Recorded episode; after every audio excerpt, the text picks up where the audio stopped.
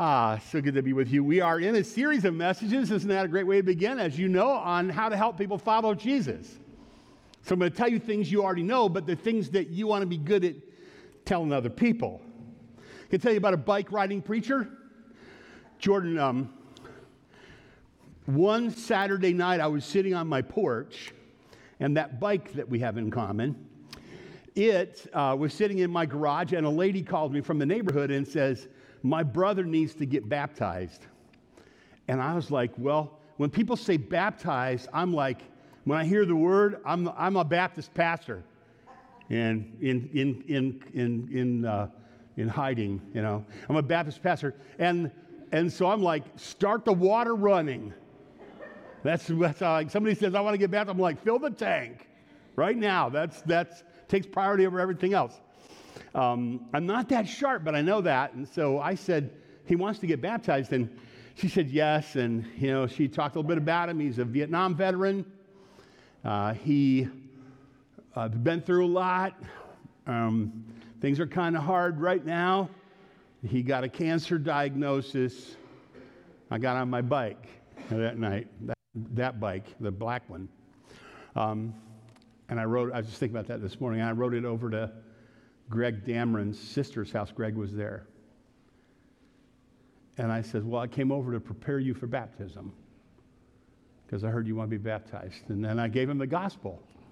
And his heart was so open to receive Christ and to receive the gospel. He's very tenderhearted and very sweet. Uh, he had a gorgeous big, do you remember this, Lois? He had a big, gorgeous white beard, real well kept, beautiful white beard. He was a neat guy. Um, and he was so tenderhearted, like a child, so ready to receive the gospel. You want to bump into somebody like that. All the stuff that we've been telling you, you just be able to try it out on them. You want pray for somebody like that to come into your life. It's so much fun.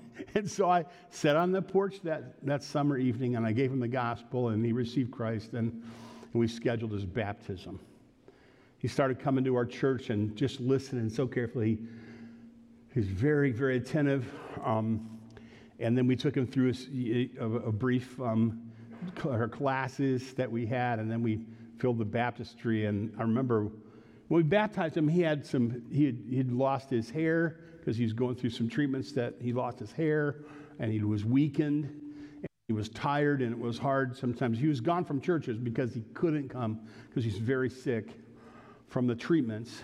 Um, and when I baptized him, we had to take a lot of extra precautions because of physical things that he had needs and such. And so it was hard. It was a hardship, really. Eh, but here's what I remember the most and I wanted to tell you about today. And Greg, when I baptized him, it just looked like a light of joy came over him, not physically, but emotionally and spiritually. Just he was so joyful.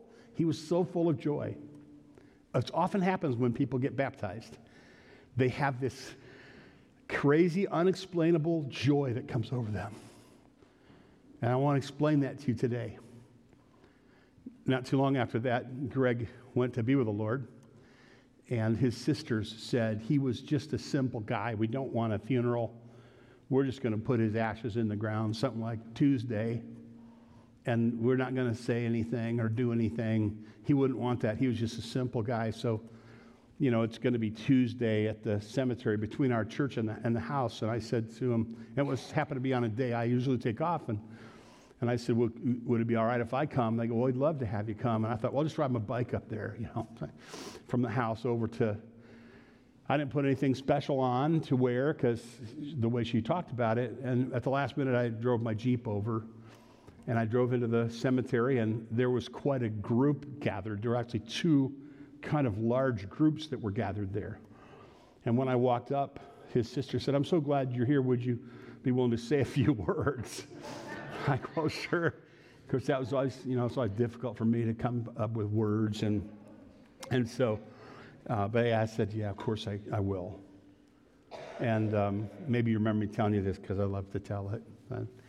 Half of the group was from town, and they knew us, and they knew Greg and his sisters. And but half the group had come there from out of town. The group from out of town were Christian people, and they were all looking really sad. They're just kind of looking at the ground and kicking the stones. And I began to tell about how I got a call from Joyce and how I rode my bike over and how Greg came to know the Lord and how I got baptized. And when I said that, that whole family just started going, Are you kidding? We didn't know. They were crying, they were laughing, they were so happy. They were Christians who thought he went to hell. and they found out at his ad hoc funeral service that he was a follower of Jesus. And the joy just spread. There was just such happiness. And I, and I drove back home with such happiness in my own heart. Now, if you don't get anything else I'm saying today besides you're supposed to get baptized, and if you want to help people, you want to help people follow Jesus, help them get baptized. That's the sermon today. Okay? If anybody asks you, this is about baptism, you should be baptized, but you knew that. And if you want to help somebody follow Jesus, have them repent, believe, and get baptized. That's the sermon. I'm going to go way long on this and tell you a whole bunch more, but that's the sermon. But along with that, here's the overarching thing that I want you to remember, and it's this eager obedience to God leads to unexplainable joy. Eager obedience to God leads to unexplainable joy. I'll show you that today. It's the subtext in the baptism stories of the Bible.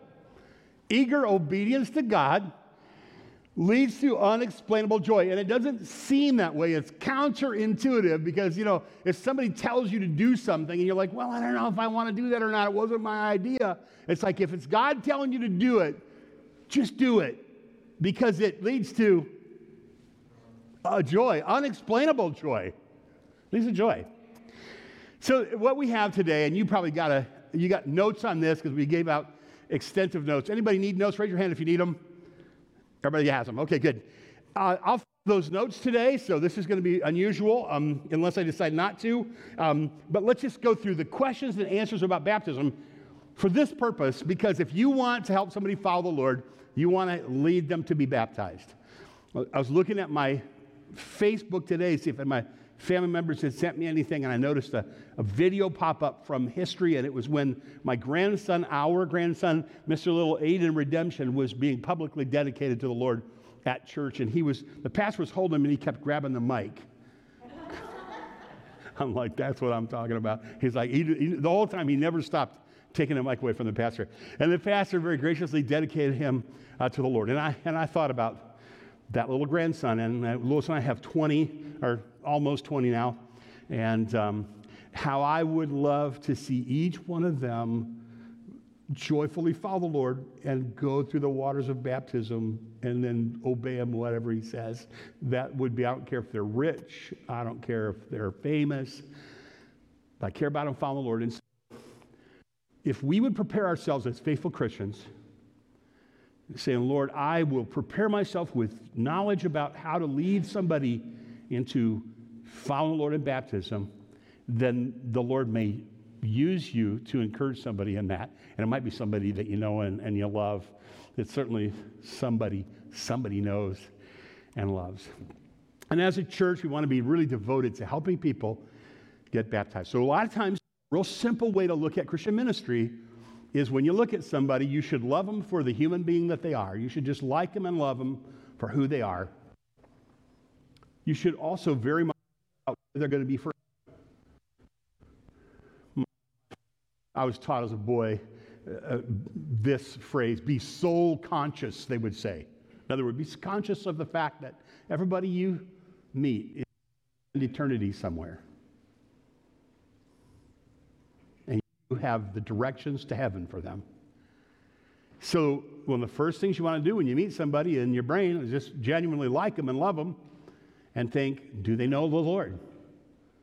And what can I do to nudge them toward the Lord? And it's a good way to look at your life is just to say, my job every day is to nudge everybody I meet just a little bit closer to the Lord. And sometimes you'll nudge somebody across the finish line, or not the finish line, that's death, but you know, across the belief line. You'll be there for that. And then after that, I always say, you know, have they repented of their sins and believed that Jesus is the answer for their sins? I, and then until I get that answer, that's kind of my goal. Love them and find out the answer to that question. Right after that, the next thing is what? Are they baptized? Let's go over this one more time. Yeah, no, you get it. Yeah, are they baptized?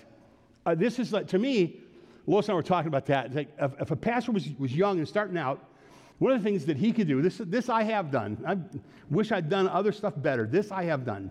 And that is, I try to get people saved. You know, I try to get the gospel to people.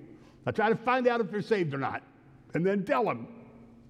And then I try to get them to follow the Lord in baptism.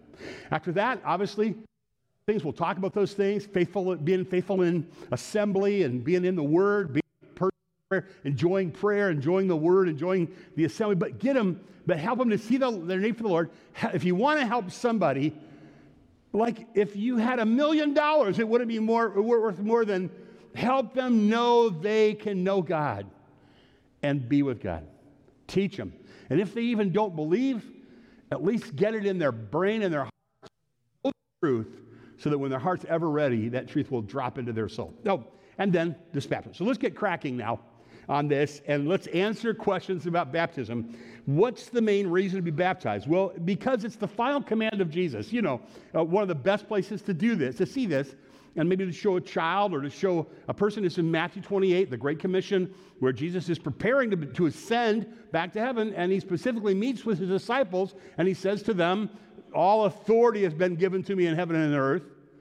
Go into all the world, to all the nations, and make disciples, baptizing them in the name of the Father and the Son and the Holy Spirit, teaching them to observe whatever I've commanded you, and I'm with you always to the end of the age.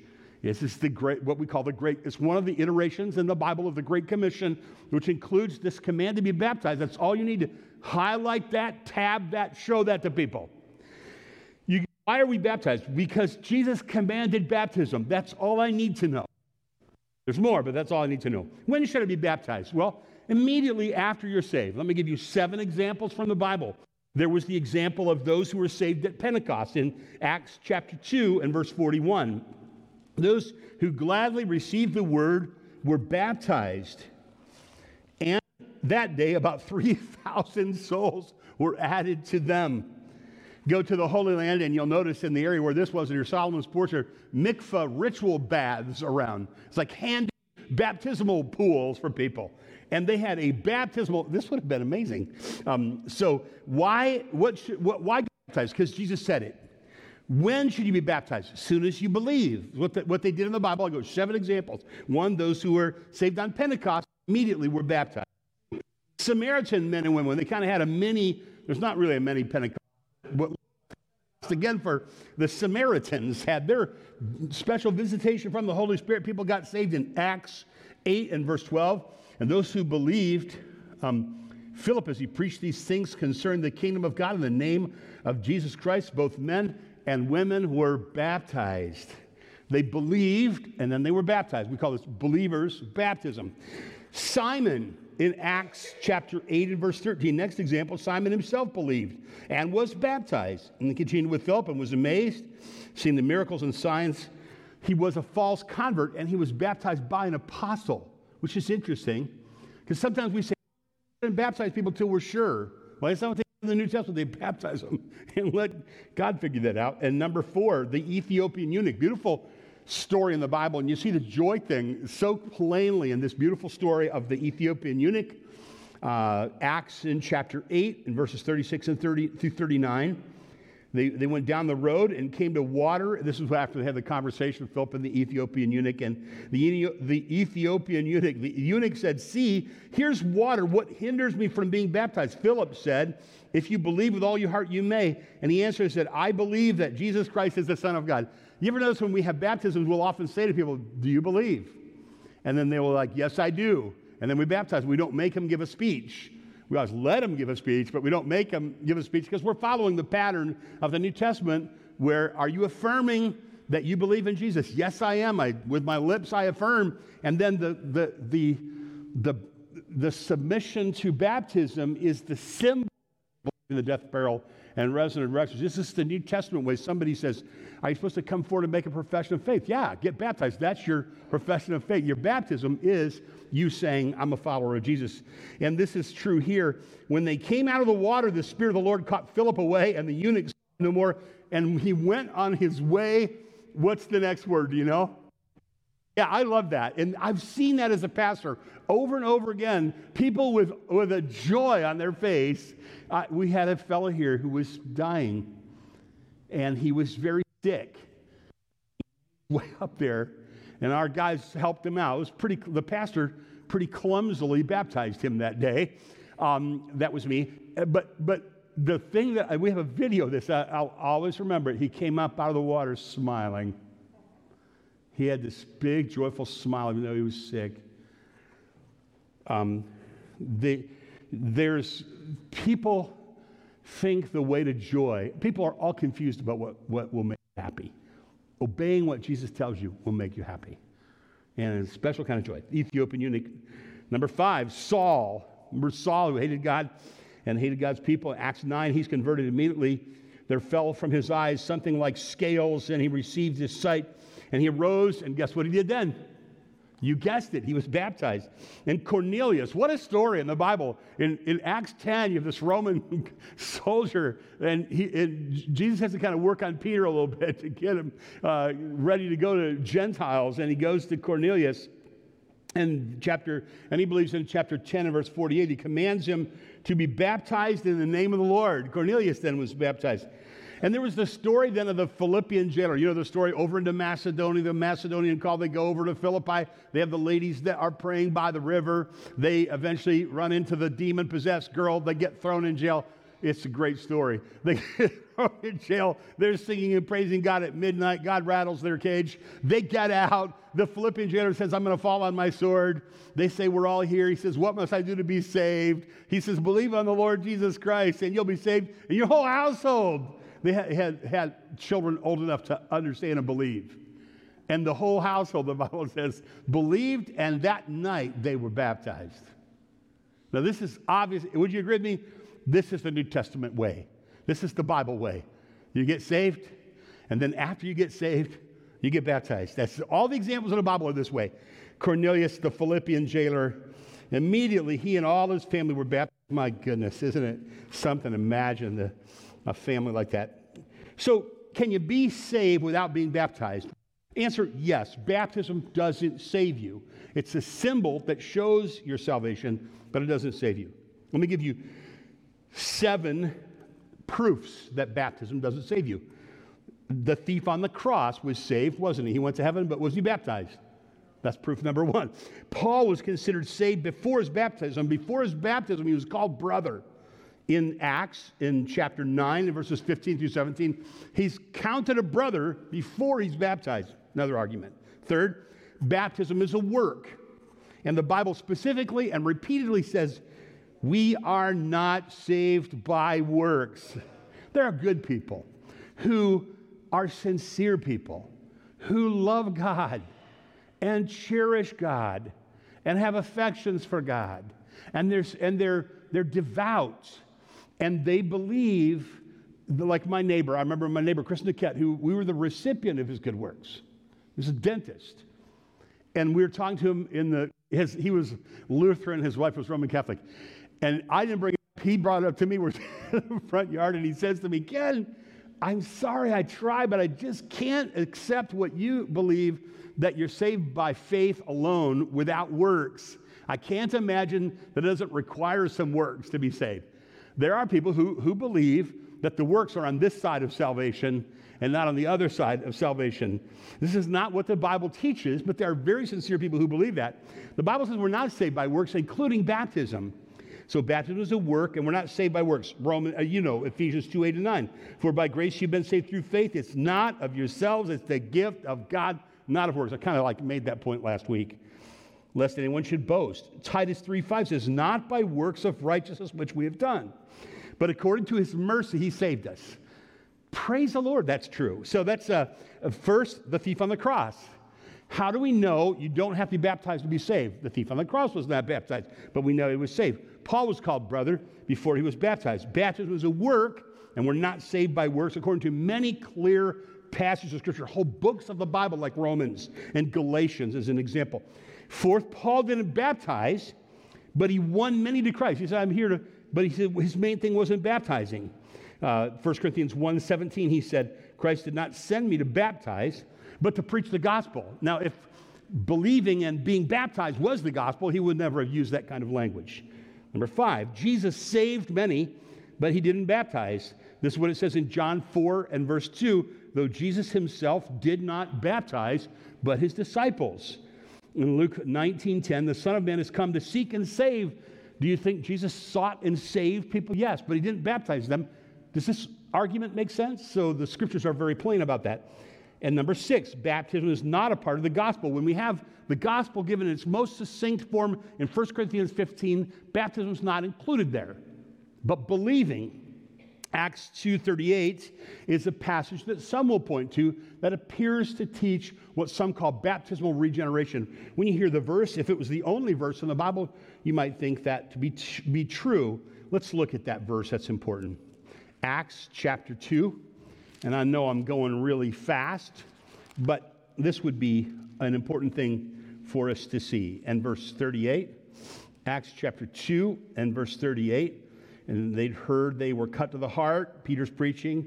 In verse 37, the rest of the disciples, brothers, what shall we do?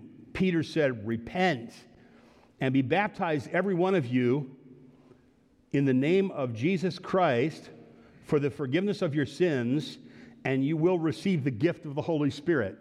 Wouldn't it be fun to go down a get the Holy Spirit rabbit trail right now and talk about the Holy Spirit? But we're not going to do that. We're not going to do that. We will someday. Come back. Don't miss a Sunday. We'll talk about that. But in this case, you have a passage that some people, good, well meaning people, some who I love very, very much, believe because of this passage's teaching, you have to be baptized to be saved. Let me just say this, you know, just to be sure, get baptized. why, why? You, you, don't have to be baptized to be saved. The Bible is plain about that. But, but I would just say, what's interesting to me, this is another subject that I'm going to go down a little rabbit trail. When I meet somebody and they say, I'm saved, but I don't want to get baptized, I'm nervous about if they're really saved. You should be nervous. If you say, Oh, I love Jesus, I believe in him, I believe he's the Son of God, the first thing he tells you to do, you're not doing it something's wrong there. And I've met people like that. It's interesting. When you get somebody and they say they believe and they go through steps or confirmation or catechisms or teachings, and, and then you get them up to the baptismal and they're like, well, no, wait, I don't know. I've often thought, I wonder if that person really knows the Lord. They may or may not. The Lord knows that. I don't. But in this case, the, the word for can also mean because of, like it does in Luke 5 14. In Luke 5:14 it says, He charged them to tell no one, but go show yourself to the priest. They're already healed and they're already cleansed. Go show yourself to the priest and make an offering for your cleansing. In other words, because of your cleansing. And that, that's the way the word is used in Acts 2 and 38. You're baptized because of your salvation, as a demonstration of your salvation, which is exactly what baptism is. And then that language or that grammar, that understanding of that possible grammatic understanding of that passage coincide with everything else the Bible teaches about salvation by grace through not of works. And then it all harmonizes. It's called the analogy of faith. We understand the scripture as its own best commentary. So when I find a passage that seems unclear, I don't reinterpret all the clear passages to match the unclear passage. I, I interpret all the unclear passage in the light of all the clear passages. Does that make sense? That's called the analogy of faith, popularly expressed as the Bible is its own best commentary. That's why you read the Bible over and over again because less likely to get stuck on some error when you see the scope of all of the scripture and the, and the, and the weight of the content. Certain things are given great weight, they're repeated often, and they're clarified very much, and others not so much. Not as clear, not as, not as much weight. And that's intentional because it's God's book and it's clear, perspicuous, they say in theology. It's clear. God, people often will talk about, oh, the mysteries of God. I like that. Some things are mysterious. But what you're going to find in our time is progressive Christians are going to put a lot of things in the mystery category that don't belong in the mystery category. That's no extra charge today. Like, oh, it's a great mystery. No, it's not. The deity of Christ is not a mystery. It's plainly given in the Bible. The virgin birth is not a mystery. We don't have to sit around and navel gaze about it. The Bible is plain about the virgin birth.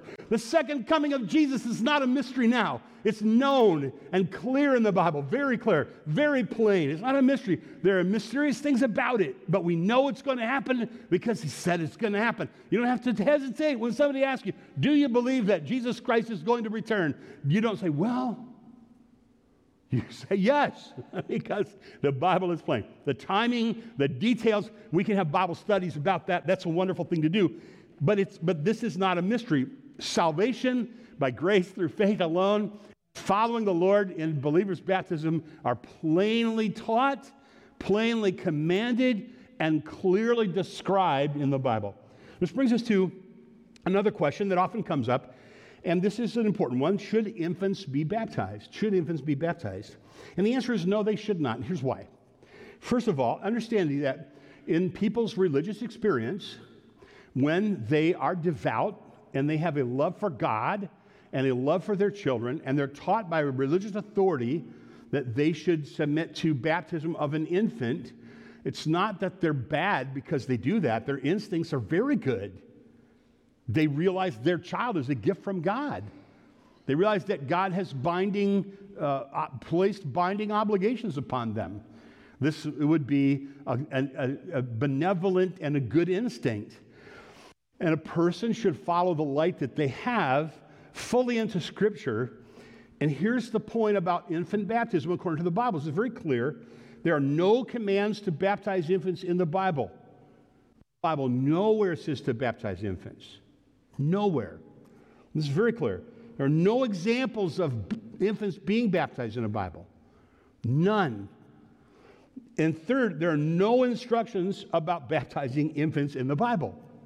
So that leads us to another question, and that is what should you do if you find out that your baptism isn't scriptural? Like you were baptized, or you thought you were baptized before you believed, or, or, or even as an infant. Well, there's a scriptural precedent for that in a most amazing character in the Bible whose name was Apollos. I guess if I wanted to be like anybody in the Bible, it would be Barnabas, and maybe number two would be Apollos, because it says that he was eloquent in the scriptures and he was fervent in the spirit. I mean, if this guy came to town, you'd be like, Apollos is speaking tonight. And this guy is eloquent in the scriptures, and he's passionate, he's fervent. And they take him along. They listen to him one night, and the, and the believers take him along. And they say, You know, kudos on your rhetorical skill and your spirit and your passion. But we're listening, and we can tell there's something we found out about you don't know. This is in Acts 19. And they explained to him, Have you heard about the Holy Spirit? And he's like, No. That, that's what we thought. They taught him about that. And then, then when they and they'd only had the baptism of John, then they were baptized in a New Testament baptism.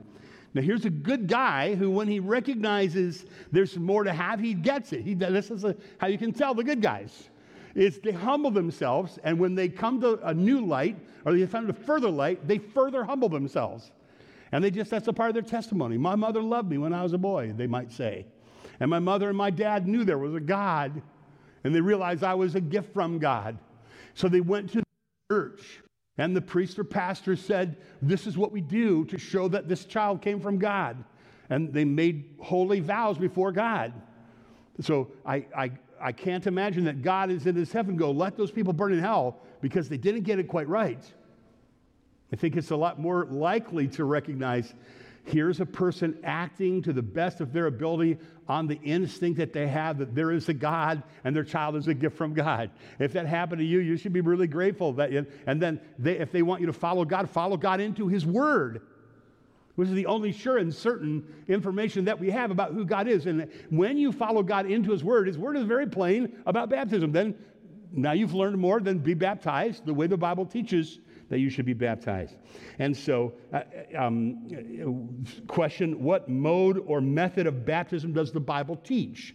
Now, we're going to shift here a little bit and go from do you notice the certainty in my voice and the confidence and, kind of the tone that I've been using? It's like, this is one thing. The Bible is very plain about this. We're not apologizing about this. This is like I'm, I know there are smart people in the world that don't agree with me, but I've never heard any of them give me an argument that would change the plain teaching of the New Testament on that.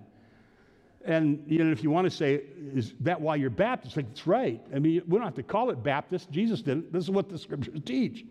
Believers' baptism is very plain in scriptures. When I hear other people explain why they believe the Bible, but they teach infant baptism, those arguments aren't even close to convincing to me. And so that's now when it comes to mode of baptism, which is a little different thing that we're on because we have in mo- the mode of baptism, you notice that the support for the mode of baptism is all going to be by inference. There's not a direct scripture that says, now when you baptize, be sure that you put a hanky over their nose and mouth, you lower them slowly into the water, and their nose goes under, pull them back up, like the way I was taught to do that as a, as a young pastor. The Bible doesn't say it that way, but you will, let me show you what the Bible does say about how we arrived at the mode of baptism that we use, and I think it's a convincing but hear it in a little different tone. Okay, what mode of baptism does the Bible teach? Are you still with me? Nod, look interested. Okay. Um, the Bible teaches immersion. Did you, did you know I was going to say that? Yeah. The Bible teaches immersion. And let me give you four clear arguments from the Bible for immersion. One, immersion requires much water. And frequently, when the Bible talks about baptism, it specifically says, here's a lot of water, let's get baptized. Here's a lot of water. They came up, they went down into the water. And so it was in Acts in chapter 8, verses 26. The, the Ethiopian eunuch um, commands the chariot to stand still. Philip and the eunuch went down into the water and he baptized him. They came up out of the water, and the Lord caught Philip away. Um, in, this is a misprint in your material. It says Matthew 13, 16. That's incorrect. The baptism of Jesus in Matthew 3 and 16. That's just to see if you're sharp. Blessed, that's in, in, Matthew 3. Jesus again went down with John the Baptist into a body of water. John 3 23. John also was baptizing uh, in Aenon in Salim because there was much water there and they came and were baptized. First argument is just simply by inference, when people got baptized in the Bible, they got baptized in large bodies of water. They waited till they went around large bodies of water before they were baptized. Another strong and clear teaching is when the Bible talks about baptism in the, uh, in the Gospels, a lot in the book of Acts, and in the references in the epistles.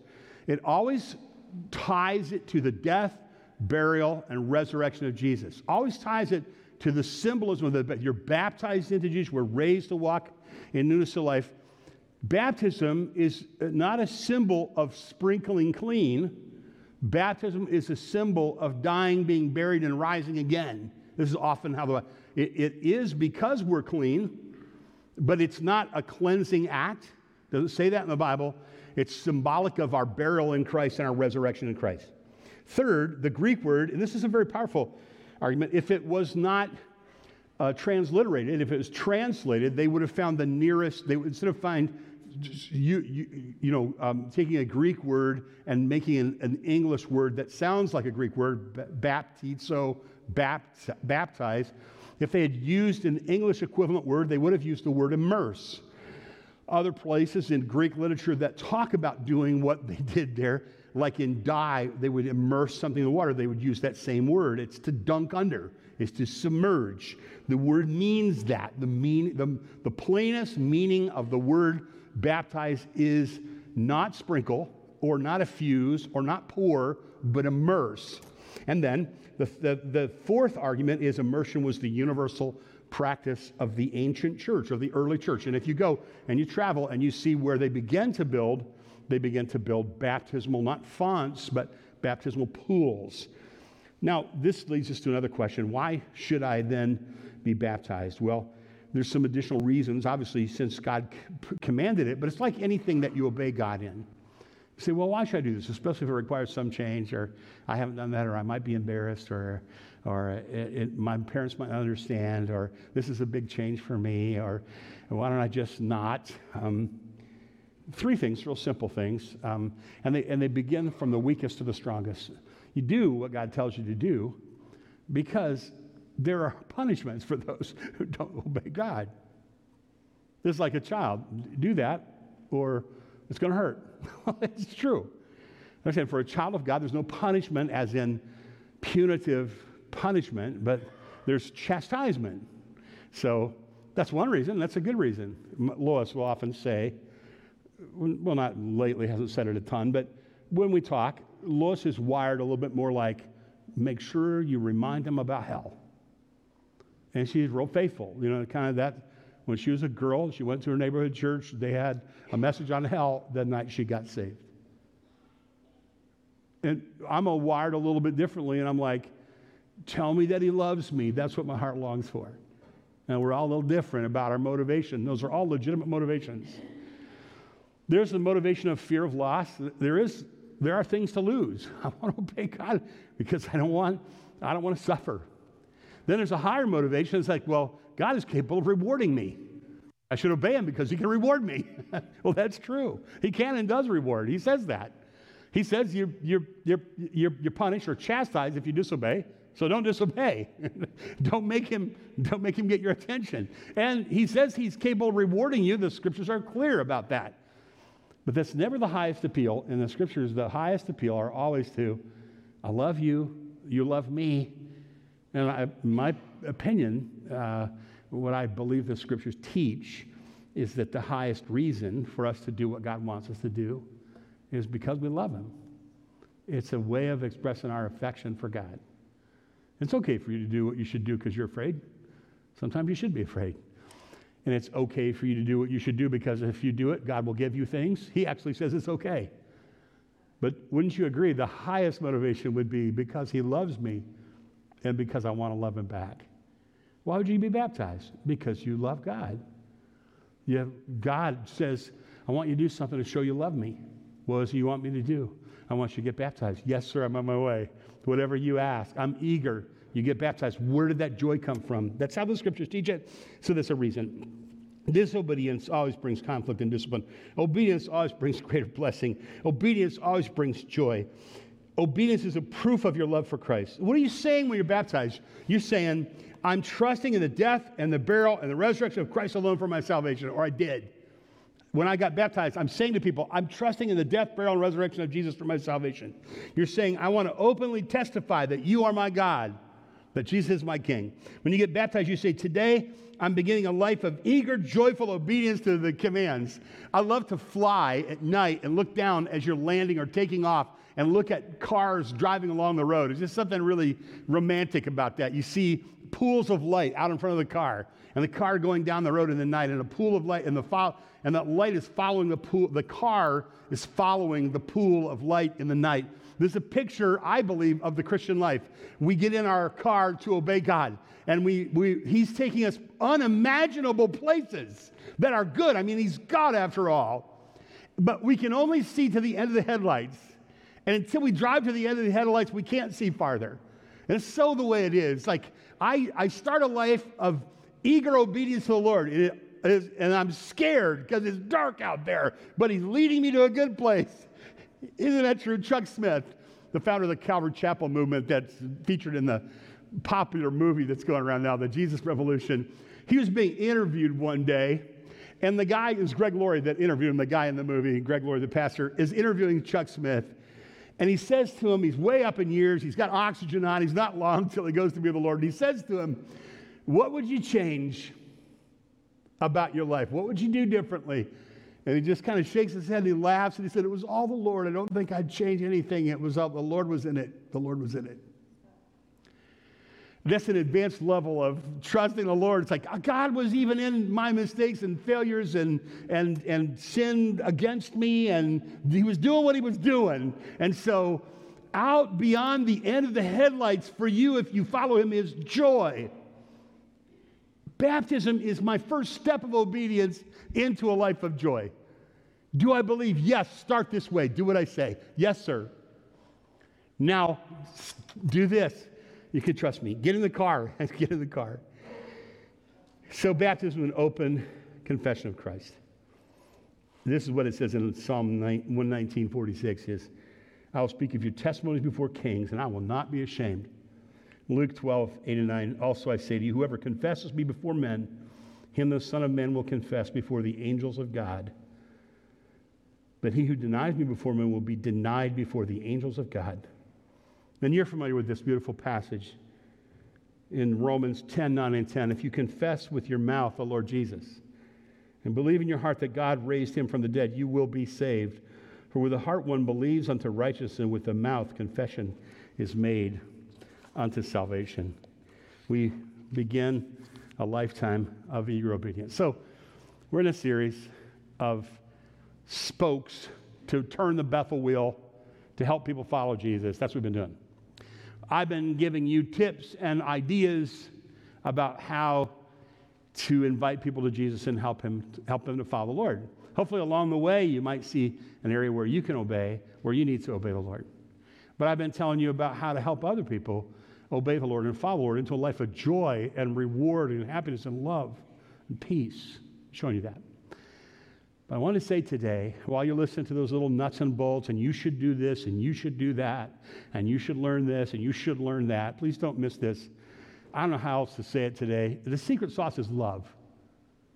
That's the, you, can, you can put everything else away if you want to, and just love people sincerely. And then what will happen is you will tell them about how to get to heaven and how to not go to hell. You will help them follow the Lord and read their Bibles because you know that's good for them.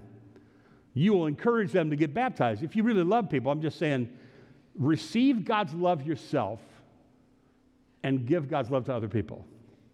My, my, uh, my wife's grandmother, you, I'm sure you remember me telling the story. I love to tell the story, it's a favorite.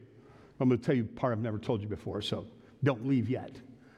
She married this guy, Jess Curtis, who had his farm. He had the, had the uh, waterfall in his farm, and he showed me the waterfall and how deep the pool was. And he t- took me there. We stood on the rock looking down into the pool, and it was green, which means it's deep. It was pure in the mountains of Kentucky there. And I said, How deep is the pool? And he said, Everybody who comes back here, that's the first question they always ask. He said, I was born in this place, and I'm going to die in this place. And my brother and I, when we were young, we were really strong swimmers. We would make hay, and then we would try to, we would come back here and cool off by diving into that pool. He said we would swim as hard as we could to get to the bottom of that pool. But in all my life, I never did really find the bottom of that pool.